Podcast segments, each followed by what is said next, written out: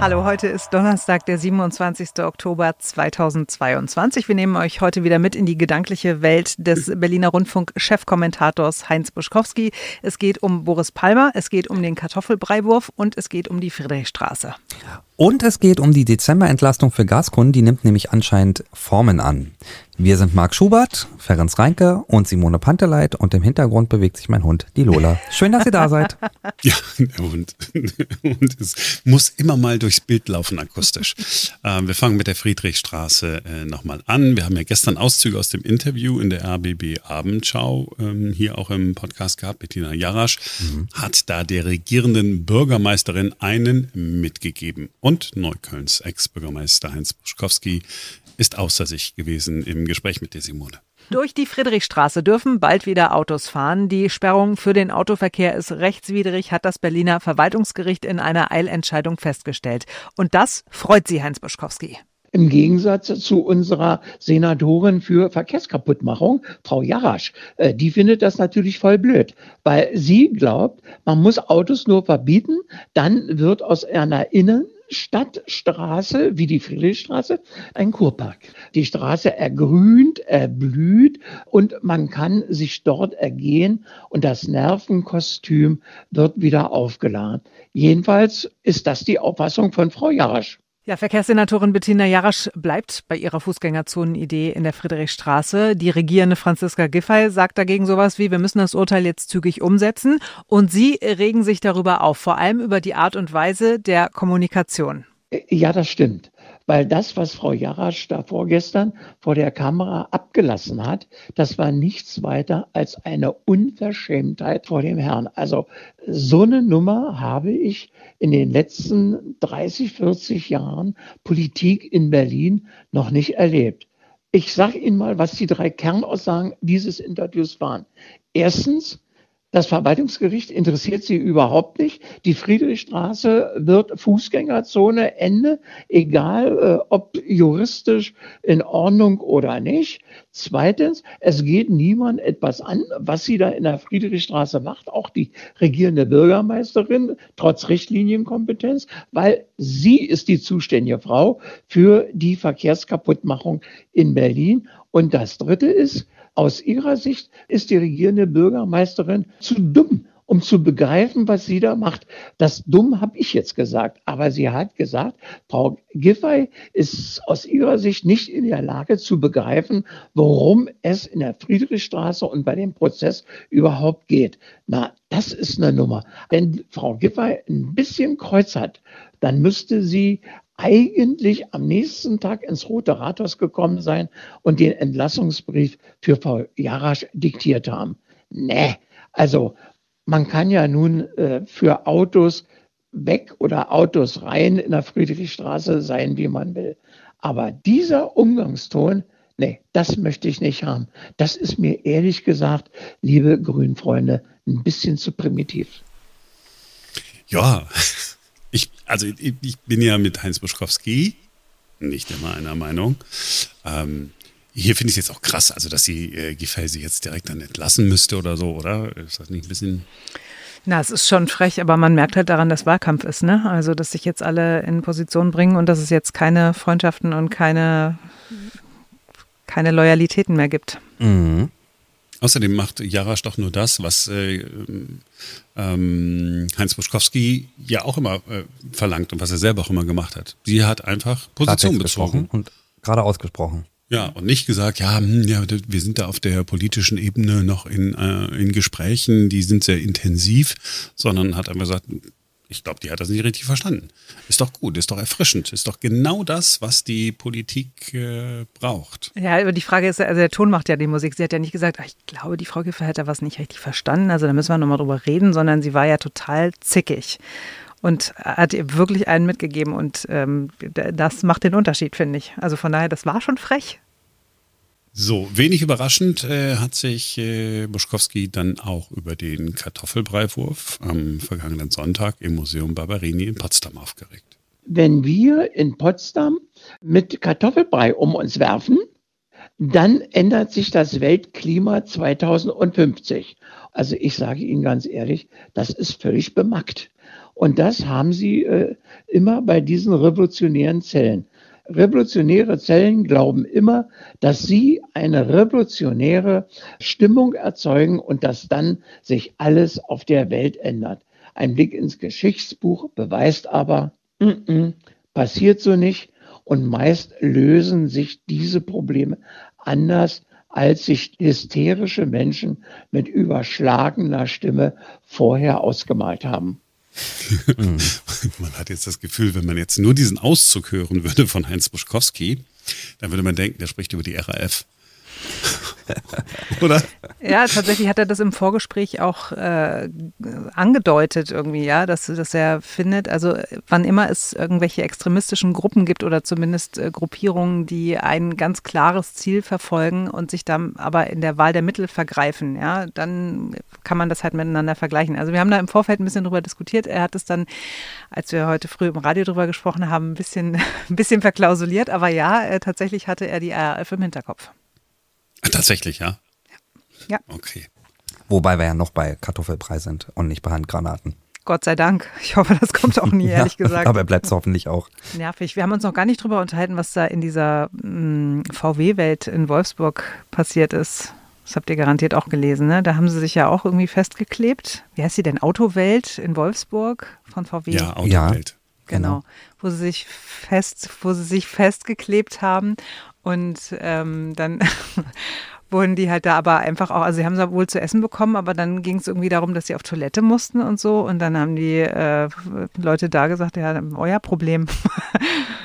was, was, ihr habt euch doch hier festgeklebt, das ist doch nicht unser Bier.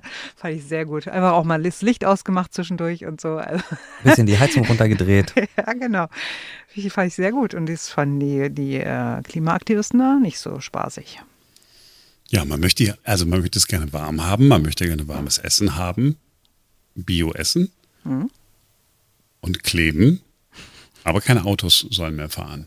Na, die Forderungen waren halt auch so blöd, weil sie dann gefordert haben, Tempo 100 auf allen Autobahnen und äh, was hatten sie noch, also wo man dann so, was hat denn die VW-Welt da oder diese Autowelt damit zu tun? Ne? Das, ist, das ist doch ein ganz anderer Betreiber und, und also was ist da überhaupt gar keine politische hm, Handhabe da. Also hier finde ich aber, ich meine, das ist ja schon mal ein Symbol. Also äh, VW, Volkswagen, ja, das, das finde ich, das passt ja irgendwie noch. Mhm. So, ein, so ein unschuldiger Monet, der irgendwo äh, in einem äh, Museum hängt und eigentlich einem unfassbar reichen SAP-Gründer äh, gehört. Ich meine, der hat ja nur wenig nichts damit zu tun. Aber VW, da könnte ich sagen, das ist ja wenigstens ein Symbol. Ja, sie geben sich natürlich auch so ein bisschen der Lächerlichkeit preis, ne, wenn sie mit ihren Aktionen dann immer kommen. Und Tempo 100 auf Autobahnen, Gut, Jetzt, wo ne? du es gerade sagst. Ja, müssen nicht 100 sein. 120? Waren wir nicht eigentlich mal bei 130? Ja, aber wir haben ja alle schon festgestellt, wie angenehm es ist, in Ländern äh, mit dem Auto unterwegs zu sein, wo es ein Tempolimit gibt. Ob das, stimmt tatsächlich. 120 ist oder 130 oder so. Meinetwegen 140 sei auch egal. Du, das stimmt. Fast überall ist das Autofahren in Europa entspannt, außer in Deutschland. Das kann ich richtig. nicht bestätigen. Ich bin viel in Italien unterwegs. Hier gilt ein Tempolimit. Die Leute halten sich aber nicht dran und ich bin nie so nah dem Tode gewesen wie äh, auf meinen Reisen durch Italien, weil es auch gar keiner kontrolliert. Es stehen hier keine Blitzer, es gibt keine Polizei an den Autobahnen. Also von daher gilt zwar Tempolimit, aber es fahren trotzdem alle 160, 170. Italien. Mhm. Ja. Ach, das reicht schon als Statement, okay. was wir, ist alles gesagt. Ja. So, und äh, dann hat sich Heinz Buschkowski, auch nicht ganz überraschend, tatsächlich als Fan von Boris Palmer geoutet.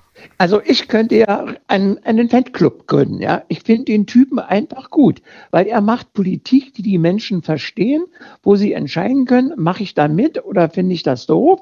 Und genau das soll Politik machen. Ich sage Ihnen, Boris Palmer ist ein starker Typ und äh, Buschkowski ist bereit, äh, dafür ihn einen kleinen Mitgliedsbeitrag zu zahlen.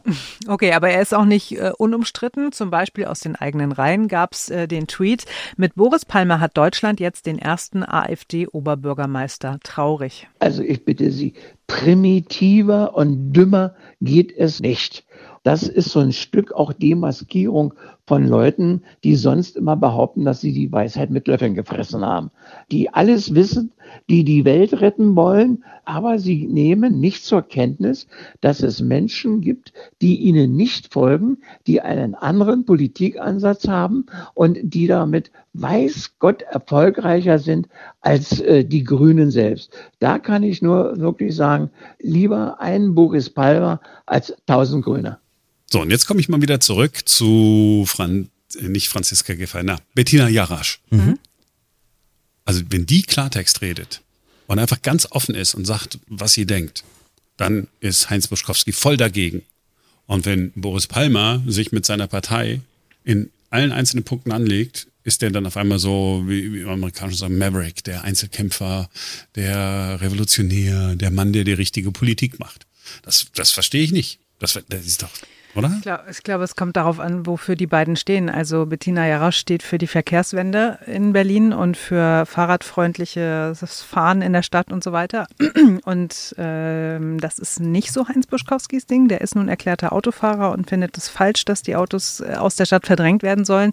Und was er an Boris Palmer gut findet, ist, hm, hat er mir auch im Vorgespräch gesagt, dass der Positionen vertritt, die halt ganz viele Menschen auch haben, wie zum Beispiel, dass er gesagt hat, wir können nicht alle Flüchtlinge auf der ganzen Welt hier in, bei uns in Deutschland aufnehmen. Irgendwann ist die, ist die Obergrenze erreicht. Ne? Wir schaffen das nicht. Ähm, und das denken halt ganz viele Leute und finden das gut, dass es mal endlich jemand sagt, der nicht der AfD angehört. Hm. Deswegen kann man Boris Palmer dann auch gut finden und kann ihn dann auch wählen. So sagt er. Ja, ja. ist immer gut, dass du ja, ja, Hans Wojtkowski ein bisschen erklärst. Weil äh, Boris Palmer, das war doch der, der gesagt hat, ihr fahrt hier die dicken Autos in meiner schönen kleinen Stadt Tübingen, äh, in der ich noch nie war, soll aber wirklich irgendwie ganz nett sein. Wahrscheinlich unfassbar langweilig oder so, ne? keine Ahnung. Er wollte 360 Euro ähm, Parkgebühren von mhm, SUVs verlangen. Ne? 180 stimmt, Euro sind es mhm. dann irgendwie geworden. Also ist jetzt auch kein äh, Autofahrer-Fan. Aber wir sagen es Heinz Buschkowski mal lieber nicht, oder? Nicht, dass sein Idol das nicht jetzt mehr so irgendwie... auf dem Schirm, ja. Kann sein, ja. Ah ja, so. Und dann habe ich mich heute Morgen wirklich äh, schwer getan. Ich habe ähm, die ganzen Agenturmeldungen, Sachen, was passiert denn jetzt im Dezember mit dieser Erstattung, dieser Gasabschlagszahlung? Ja. ja. da haben ja Reuters und dpa haben mir den Gesetzentwurf vorliegen. Und ich habe wirklich versucht, das äh, zu durchsteigen. Ich habe ich hab ein paar Probleme gehabt. Es war ein bisschen, äh, ein bisschen komplex alles. Vielleicht bin ich auch ein bisschen dumm. Nein. Hm, Glaube ich nicht. Genau, deswegen habe ich diese Pause äh, gelassen. Vielen Dank. Wir sind voll reingetreten, Mann. Also, ähm, ich finde jetzt, jetzt auf den ersten Blick, ohne Experte zu sein, dieser Gesetzentwurf klingt besser als das, was eigentlich die Gaskommission vorgeschlagen hatte. Die hatte ja gesagt, ne, wir nehmen einfach das, was ihr im September einen Abschlag bezahlt habt. Mhm. Und ähm, dann äh, kriegt ihr das im Dezember sozusagen erstattet. Jetzt ist aber besser, wenn man hingeht und sagt, okay, wir nehmen ein Zwölftel des Jahresverbrauchs. Das ist viel fairer, ne? Weil bei der ursprünglich angedachten Regelung wäre es ja so gewesen, wer da schon gespart hat, der wäre am Ende ja bestraft worden tatsächlich, weil ja dessen Verbrauch schon niedriger gewesen wäre als vielleicht im Durchschnitt und er hätte auch weniger Geld bekommen. Wenn man es jetzt durch zwölf Monate teilt, dann sollte es deutlich fairer sein. Ja, finde ich auch, weil er ist ja in die Zeit sozusagen vor dem Richtig. Krieg noch mit dabei. Mhm. Also das finde ich tatsächlich ist eine gute Idee. Äh, nach wie vor ist es dann natürlich so, ne, dass Menschen mit einem hohen Gasverbrauch, die, die Menschen, die in diesen Villen leben, ja, mhm. auf die wir ja alle so neidisch sind, dass die natürlich dann auch äh, diese Entlastung bekommen. Ja.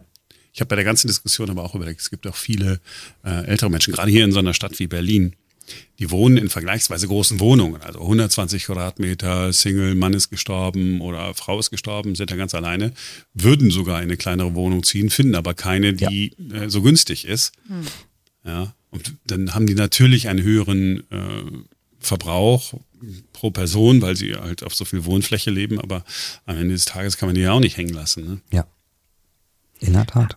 Ist aber nur ein Gesetzentwurf, ne, bislang? Also kann sich noch ändern. Ja, ich würde sonst immer sagen, ach komm, das kommt jetzt aus dem Ministerium, das geht jetzt nur den normalen Gang, aber man weiß ja nicht, Olaf Scholz äh, ist ja ein bisschen auch äh, the one and only.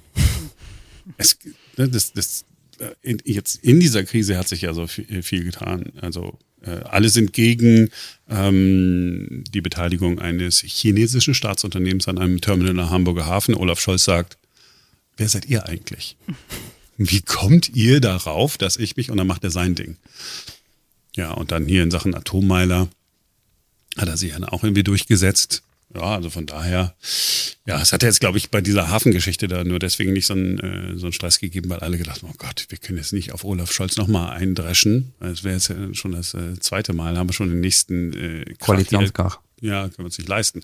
Aber ob da hinter den Kulissen nicht doch noch an irgendwas gedreht wird oder irgendeiner nochmal kommt oder so und sagt, hör mal, in Sachen Gas, die Idee ist gut, aber folgender Punkt, den habt ihr nicht bedacht. Entweder, was, was wir jetzt vielleicht auch gar nicht absehen können. So, Frage ist genau, wie läuft das mit der Abrechnung? Äh, damit habe ich mich ein bisschen schwer getan, äh, das zu verstehen. Es soll dazu noch eine eigene Regelung geben, wie das genau ist. Wenn der Vermieter, das Geld soll direkt an die Gasversorger gehen, sodass der Vermieter das auch nicht bezahlen muss. Und der muss dann, und da gibt es dann auch eine Regelung, wie das dann ist, muss der das dann dem Mieter auch im Dezember sofort erlassen oder kann er es später abrechnen und so weiter.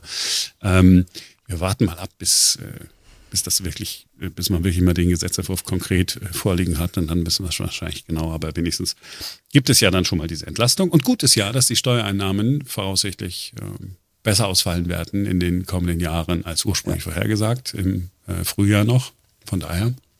Aber es ist ja tatsächlich so, rein logisch muss der Vermieter es ja auch dem äh, Mieter sofort entlassen, weil wenn er es erst über die Nebenkostenabrechnung machen würde, dann könnte es ja passieren, dass ich möglicherweise fast noch ein ganzes Jahr warten muss, bis ich die Entlastung mhm. berechnet bekomme, richtig? Ja, also es, es ist nicht so, dass man das erst dann im, im nächsten Jahr zurückbekommt, sondern irgendwas anderes. Man muss nicht sofort im Dezember, man kann auch das ein bisschen später. Ich so richtig, ich will mich jetzt nicht aus dem Fenster legen und sagen, dass ich es weiß. Vielleicht ist es uns auch genauso unklar, wie es äh, noch bei denen unklar ist, die es am Ende in eine Regelung gießen müssen.